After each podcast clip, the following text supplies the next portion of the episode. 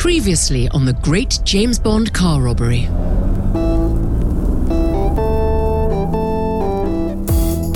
And then the machine gun comes up out of the back, and you control it with joysticks in the cab. I'm not going to leave my name, but that James Bond car, it wasn't stolen. Robert did not know what happened to the car. I would categorically deny that Robert would have started such a rumor. What do you do with this car? It has no external value if you're not selling it legitimately. If you can't show a show pony, then what's the point of having a show pony, really?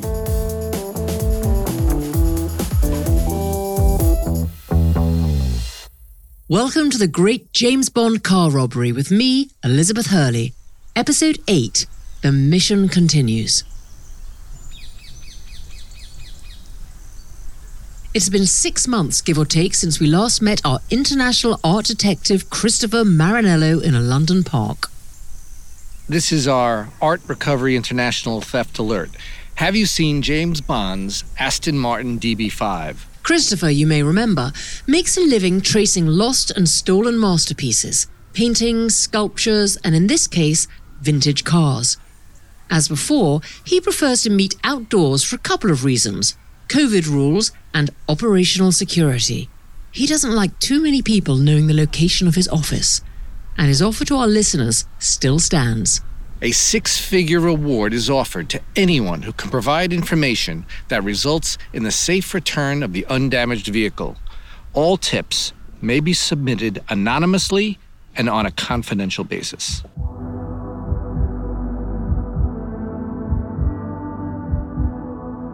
This is our final episode, and at the risk of a spoiler, we're not going to be able to reveal the location of the DB5, not definitively. And we can't confirm for sure the identity of the thieves. But we do have our theories, and they're good ones, which you'll hear in this episode. This does, however, mean that the six figure reward to crack the case still stands.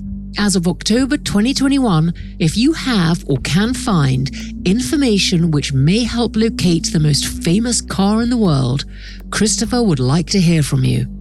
His company's contact details are at the end of this episode. But first, a quick recap. Here's where we now stand.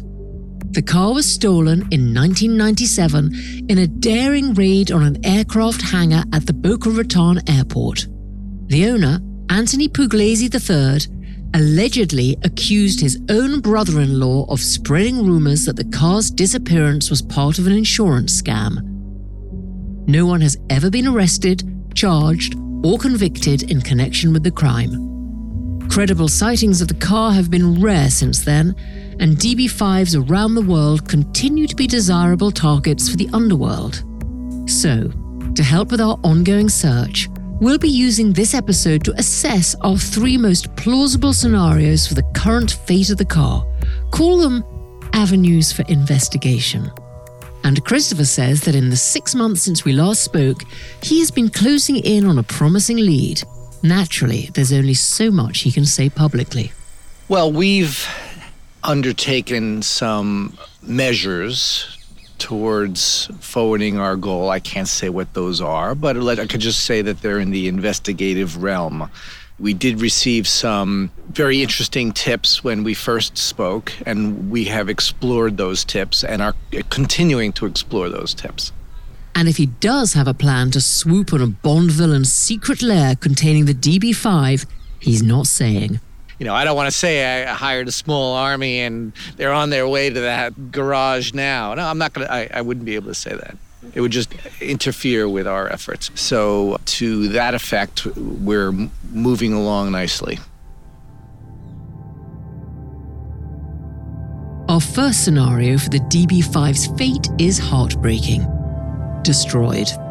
We've come across this scenario a lot in making this podcast, usually off the record. In fact, many people we've spoken to have expressed their doubts that the Goldfinger DB5 exists in one piece anymore. The theory here is that whoever last had the car will have found it too incriminating to hold on to or too famous to sell without attracting the authorities.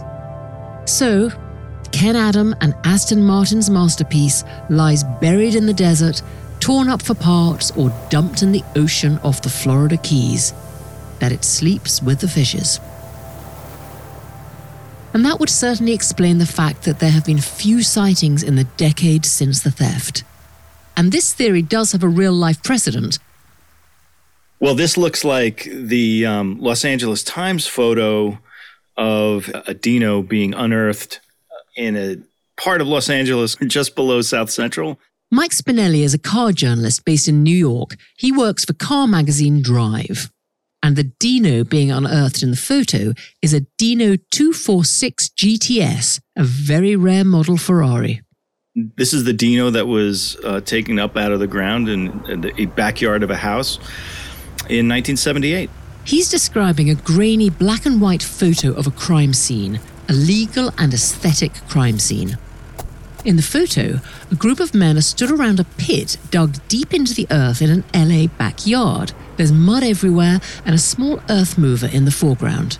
And at the bottom of the pit are visible the rear tail lights and license plate of a luxury sports car, the Dino. You know, the front end is covered in dirt, and there are, let's say, three men, and they are pulling this car out of the ground, and it does not look like it's in very good shape.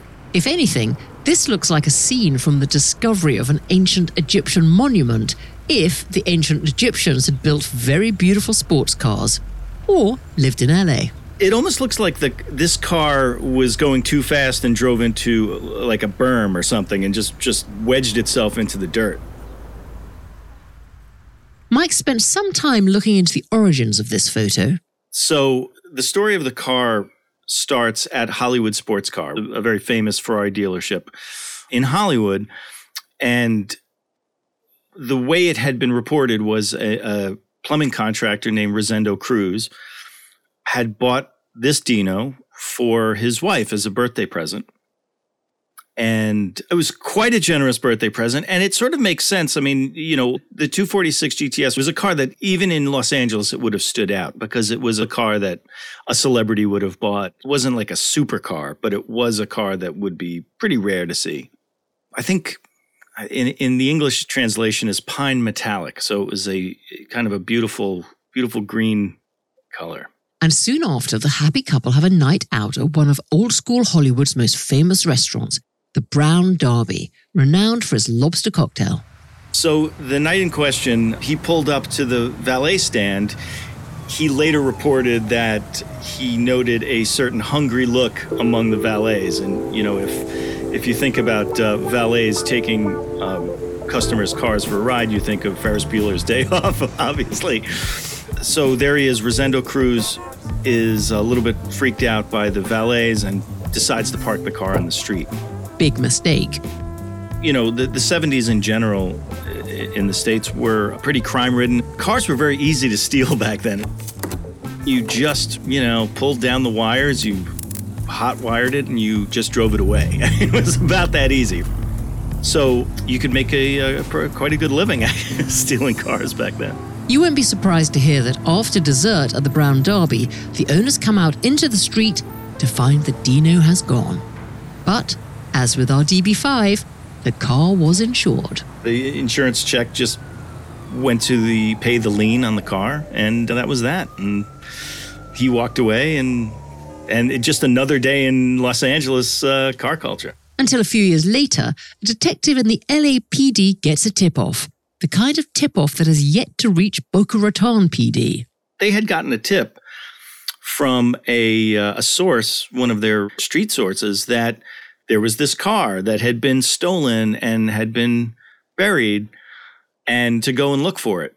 And of course, like the first thing they thought was, well, there's bodies in there, obviously, right? because it's, you know, it's uh, the crime being what it was and the drug trade being what it was. And it's a brutal business. And obviously, somebody crossed somebody else, right? Wrong. When they dug the Dino out of his backyard grave, there were no bodies. It was empty. And if the burial wasn't revenge or a warning, that raised another question. What was this? Really, the money for thieves was to chop it up and turn it into parts and sell those parts because Ferrari parts were expensive. Maybe it was worth $20,000 on the street, you know, but you could turn it into 40 or 50 in parts probably if you if you really did it well. And these chop shops were were pretty skilled at that. So the option to destroy this car was right there. But but then why didn't they, right? And I feel like there's there's uh, there's no real satisfying answer to that. But the romantic answer to it is that one of the thieves just said, "You know what? This car is is too beautiful to to destroy." Right? It's the what was it? Uh, was it Snow White with the, the woodsman and with the dagger? He couldn't. He just he couldn't land that dagger. Or was it? Yeah, I think it was Snow White, or was it? it was Snow White. He can't kill her because she's too beautiful and there is some evidence for the Snow White hypothesis. Exactly. Well, so whoever it was did try to prevent the car from from damage. They they uh, they used towels in the windows and they they tried to cover it with a tarp and they tried to at least minimize the damage that it would it would get underground. And so they could have been thinking that, or they just said, you know what, there's too much heat on us right now I don't know what to do with it right now, but I'm I I may figure out what to do with it later. And so rather than make a rash decision right now, I'm going to put this in the bank. It's sort of the bank ends up becoming the the backyard. There were unproven suspicions of an insurance fraud, but the police find that the owner's story checks out. They're innocent. As far as we can, we've been able to figure out, they, they did you know, sort of question the owner, and he had an alibi, and there was no no way to tie him to the theft in any way. And that leaves the reason for the burial still unresolved. That's the real mystery of this: is that it would have been so easy to have it cut apart in hours and just gone, you know, just just cast to the four winds, but. But they didn't. And the only thing they did was they cut out the Dino badge on the back of it. Uh, it's sort of like as a claim check. They cut this claim check so that they would know that the car was underground somewhere and someday they would go and get it and, and, and bring it out of the ground. After it rose from the dead, the insurance company decided to sell off what was left of the Dino. So this is where it gets interesting because this is 1975 when the car is stolen. And around 1978 is when this story breaks. And the intervening years were very interesting. It, there was a drought. People couldn't fill their swimming pools up because there was a drought. A very LA way of measuring a drought. So that that's only relevant because this car was found underground, and so it, in those intervening years, there wasn't that much moisture.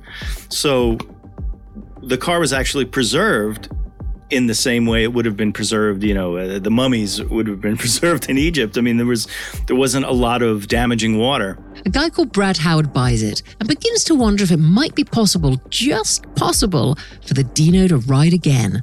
And he takes what is left of it to one of la's best mechanics luigi capolongo and luigi who still has a, a shop in uh, west los angeles fantastic mechanic and he did it on his off hours. He got the got the engine going, got the body work done, and and like little by little they got it got it rolling. Revived. It's it's gorgeous. I mean, Brad still has it. I mean, it's 41 years later, right? And he's had the car since then, and he drives it.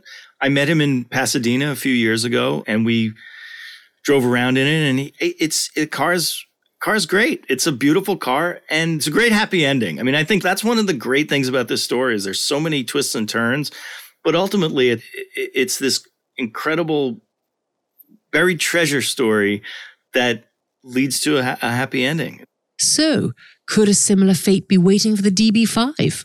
The difference between that loss and this one is th- that the stakes were so much higher with that car because it was indeed the most famous car in the world. And I think there was a book written on it. It was just such a special car. It would be so difficult to keep it a secret. It would be like stealing the Mona Lisa at this point, right? It's sort of where do you put I mean, I guess you could the Mona Lisa is big enough to put in someone's basement and you'd never see it again, but the person who has it would have to tell somebody. How could you keep something like that to yourself?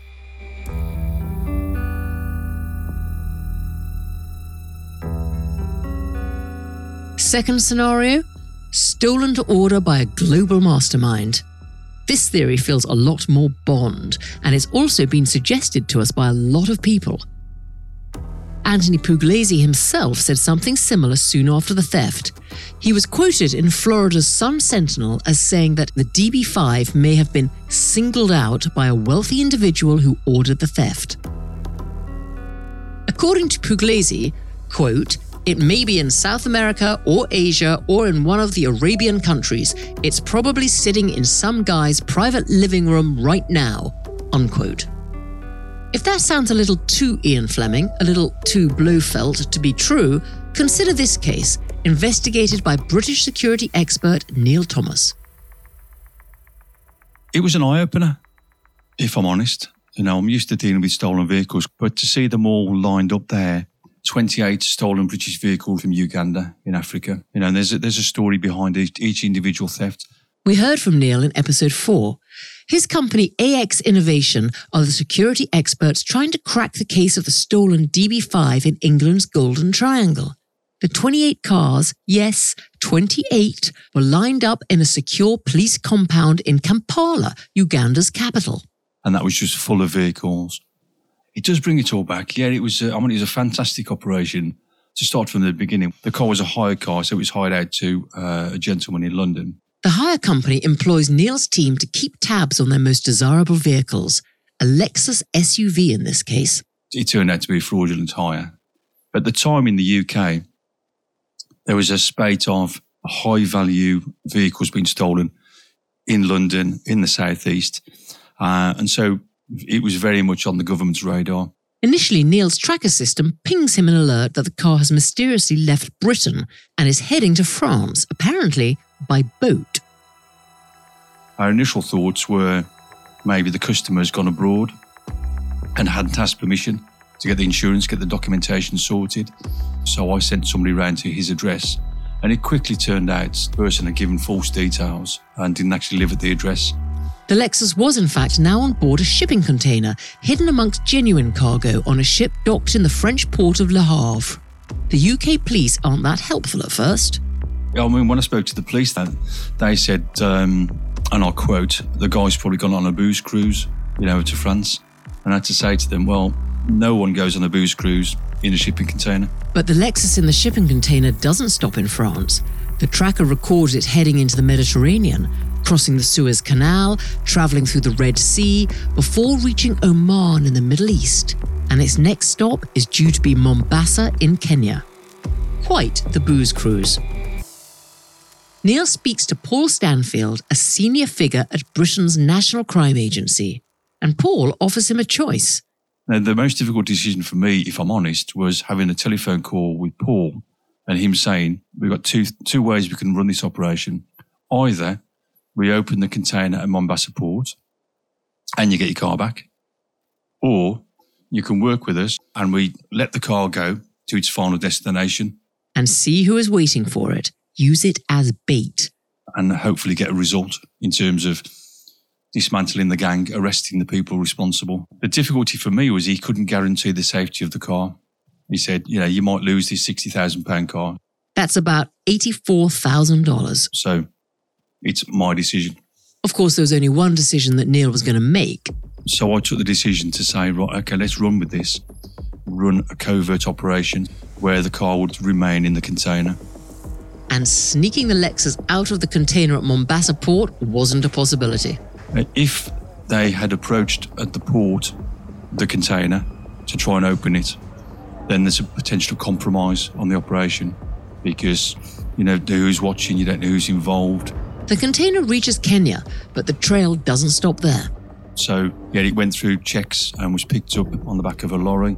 And then the surveillance operation continued, both physically and with me monitoring it remotely. By this time, the case has gone international too. Interpol are involved. It went through Kenya, uh, and then it went into Uganda, and it ended up in um, Kampala, which is the capital of Uganda. We gave the location to the local police, and when the car came out of the container, they sprung into action and I believe arrested some people over there and certainly located the car and recovered the car. And it wasn't just the Lexus. They then recovered from the people and the location over 20 other vehicles, all stolen from the UK, They had broken up an established pipeline, cars stolen to order in Britain and moved halfway around the world to where there was greatest demand. And the thieves were picky. You know, high-end Range Rovers, predominantly. Lexus was the same. The Lexus is a you know an SUV sports utility vehicle. So there's a big market over there for high-end prestige cars, and and they are fantastic cars, as we know. So they've got good taste in terms of vehicle, definitely. Such a big haul of expensive cars to be returned to the UK in one go presented a problem. How to protect the convoy home, what they called a road train. The threat was if they had got a road train uh, with potentially a million pounds worth of vehicles crossing Africa, they might be hijacked. You know, they might be attacked by the gang. Trying to recover their investment. So, you know, with a sophisticated international criminal organisation, which is clearly who stole the car in the first place, or all of the cars, uh, they'd have the resources to try and intercept, you know, the vehicles back en route to the UK. In the event, there was sufficient security to ensure the cars made it home and were reunited with their rightful owners. The largest repatriation of stolen vehicles from Africa back to the UK. I mean, it's not just the UK that's targeted; it's uh, it's other places as well. You know, it's a global problem. And while modern SUVs are a very different target from the Goldfinger DB5, the international criminal infrastructure clearly exists to target and acquire vehicles anywhere in the world. And what could be more appealing to a certain kind of car collector than the DB5? In terms of the Aston Martin, after a few months, a few years, the media interest dies down. So if you're shipping it to another part of the country where, you know, people aren't as aware of the news story of it, uh, then yeah, quite easily you could move it from place to place. So if you change the registration plate, you're almost hiding in plain sight. There is one obvious objection to the elite collector theory. Simply put, the DB5 is just too famous for any car collector to be able to hold it publicly.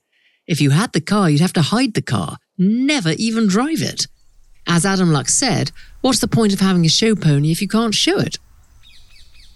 Well, I could see how m- most collectors would feel that way. Christopher Marinello.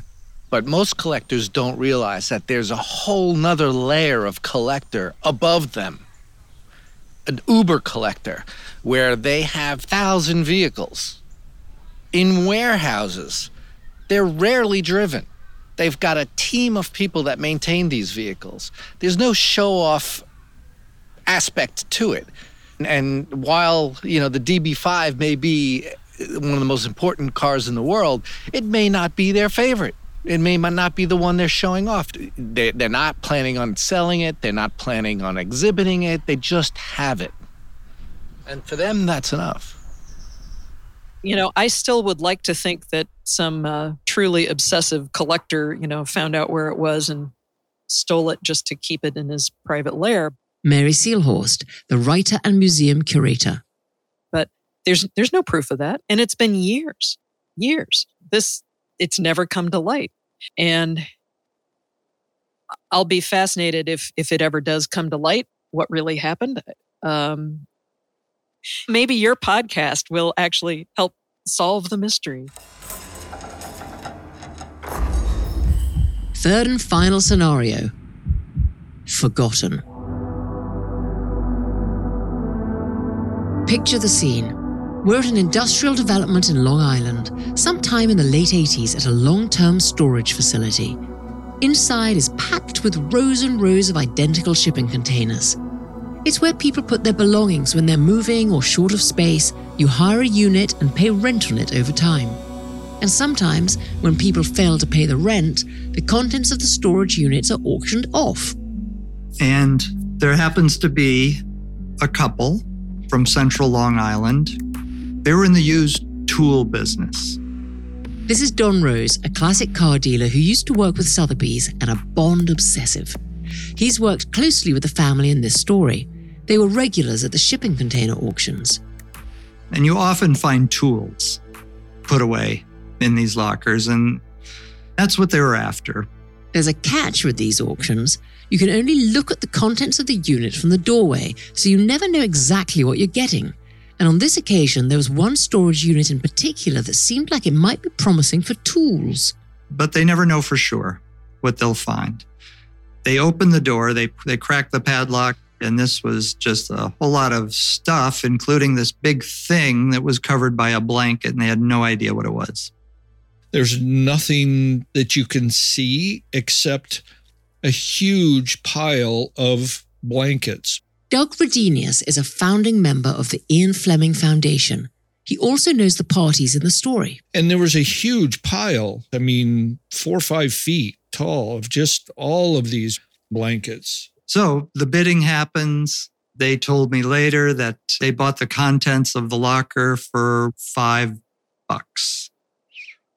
So they loaded this thing onto the back of a trailer. Weren't really sure what it was. Didn't know what it was. And they pulled this thing home and put it in their backyard. The thing looks kind of like a car or something that was once a car, but with the wheels taken off and weird kind of fin like attachments instead. The inside is a mess. Still, it makes for a good garden ornament. You know, the kids are playing on it and everything. And that's why they didn't do anything initially with it because they had no idea what it was. Unlike everyone else in this podcast, this family really just doesn't care much about Bond films. It's something Doug and Dawn almost can't get their heads around. They had never seen a James Bond movie before. Specifically, had never seen any of Roger Moore's James Bond movies. and then one day, the little neighbor kid comes running over with a videotape and says, My dad thinks you should watch this movie because he thinks that the car in this movie is the car you have in your backyard. So Ronnie puts in The Spy Who Loved Me and he you know, he's looking at the film and he's looking in the backyard and he's looking at the film. And then lo and behold, he puts two and two together and he thinks, oh my God, I think this might be the same car. Oh my God, that's that's the Bond submarine. Yes, submarine, not just a car. Arguably the only Bond car that comes close to being as iconic as the DB 5, Roger Moore's amphibious white Lotus Esprit. If you haven't seen the classic sequence where Bond transforms his Lotus from a spy car into an underwater spy-mobile during a chase and then shoots the bad guys with missiles, well, what's YouTube for? The submarine sequences were filmed in the Bahamas with a number of actual Lotuses adapted to function underwater with a scuba diver in the driving seat. This was one of those cars. Because it had no wheels, they knew it wasn't a car you could get in and drive. You know, is this a Halloween thing? Is this a, what is this thing? But they realize this is a business opportunity. Like the DB5, the Lotus becomes a tourist attraction, touring exhibitions and museums around the country. Eventually, Doug and Dawn help the owners put it up for auction, its second auction. This one is at Sotheby's, though, not at a storage depot, and it fetches substantially more than the first time the UK pound sterling equivalent of around a million dollars. The question remains okay, how did this car find its way into a storage unit clear out at the end of Long Island? No one is completely sure. The best theory is this like the DB5, this car was used to promote the movie it featured in. Which is not unusual because ordinarily what would happen is the production would just try and get rid of everything. They would sell it for pennies on the dollar to their crew guys. They would crush things to write it off as a business expense. They would leave things behind at production locations. But when it came to this particular car, a decision had to have been made that we were going to hang on to this car. So it was put into a storage unit and rent had been paid uh, for a long time. But out of sight, out of mind. It was paid for on a 10 year lease in advance. 10 years. And so it was 88, um, give or take a year when the lease ran out. But then what happened was the studio was in bankruptcy. It was being dismantled, sold off. Uh, people were losing their jobs. And it slipped through the cracks and the rent didn't get paid. So, how about the DB5? Could it be sitting in a different shipping container, forgotten under some blankets, waiting to be rediscovered? Well, the short answer is no. No one has forgotten about it. If it were to still exist today, there are people that, without a question, know that the car is still around. You're not connected to the most famous car in the world and then forget that you're connected to the most famous car in the world. It's not like parking a an old Rolls Royce and you've got eight other Rolls Royces and that one you just forget about. Uh, this is a car that if it's still around, someone is very aware of the fact that they still know where it is. Um, I I initially thought that it was gone. Um, part of me still thinks that it's probably gone. It's just there's there's way too much legality and baggage associated with it. The Lotus, on the other hand, did find a new home. Don was organizing the Sotheby's auction. I did have an early inquiry from Elon Musk or his office um, asking questions about it. And I kept in touch with his office. And Elon Musk, to me, was the perfect buyer because he's somebody with the spirit of adventure, with the, uh, if I may, um, ego to match, I don't think is a stretch. He may actually, you know, want to recondition it and drive it underwater.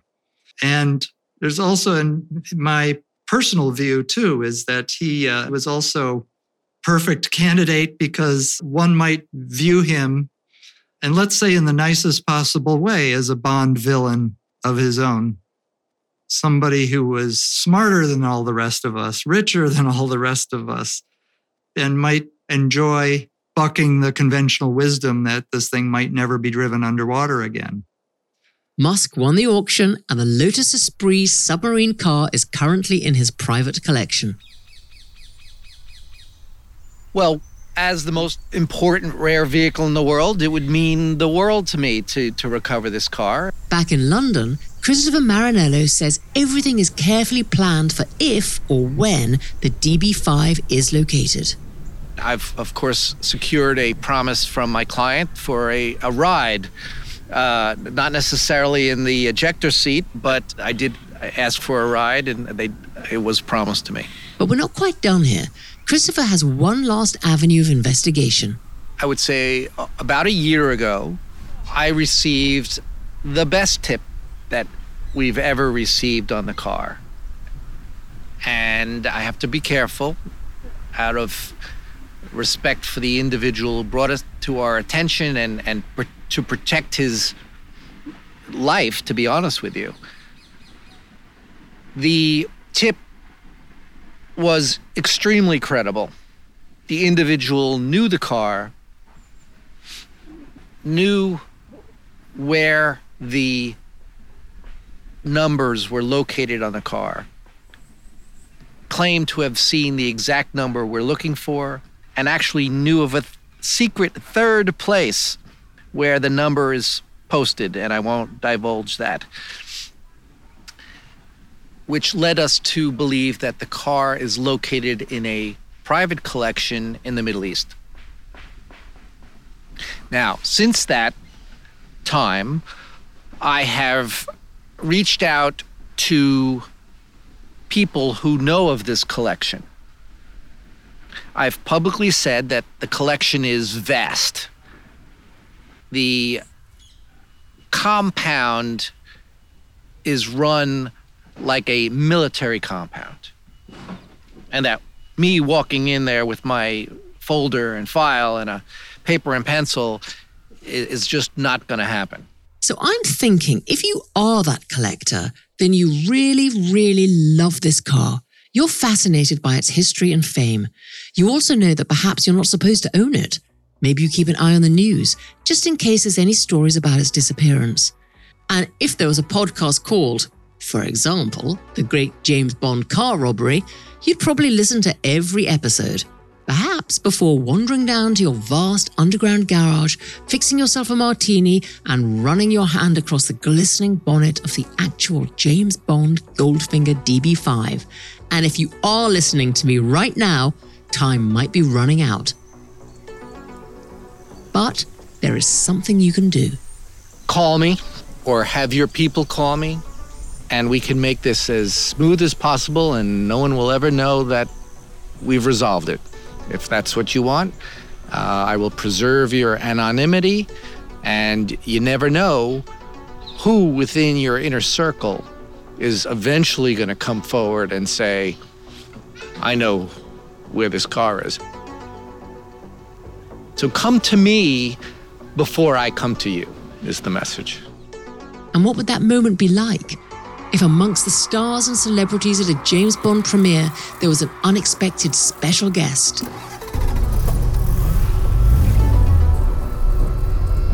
With a straight six 4 litre engine, hand sewn leather interior, a console capable of some surprises, and elegant silver birch curves that reflect the lights that suddenly surround it from every angle. We've been expecting you.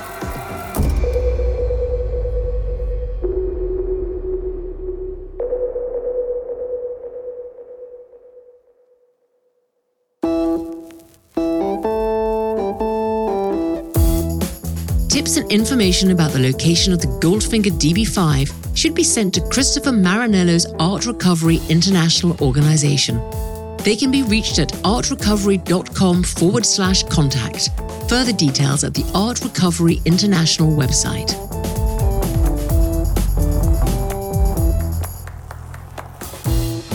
This has been a Cup and Nuzzle production for Spyscape. I'm Elizabeth Hurley.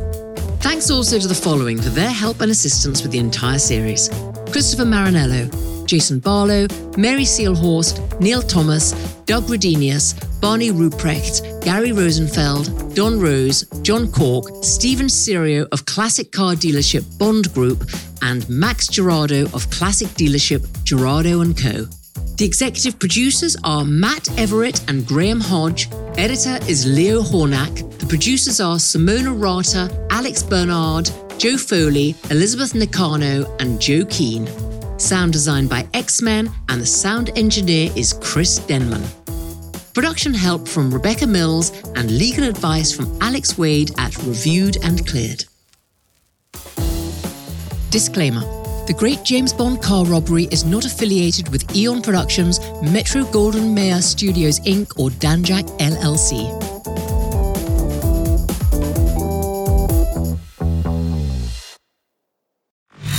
Do you have what it takes to be a true spy? Now you can put your spy skills to the test with Spy Games. Spy Games is the thrilling new experience at Spyscape in New York. Test your strategy, agility, and teamwork in high tech game rooms developed with experts from CIA and Special Ops to stretch your physical and mental agility. Inspired by the CIA's operational training at the farm, Spy Games will help you develop strengths you didn't know you had. Think true spies in real life. Find out more at spygames.com.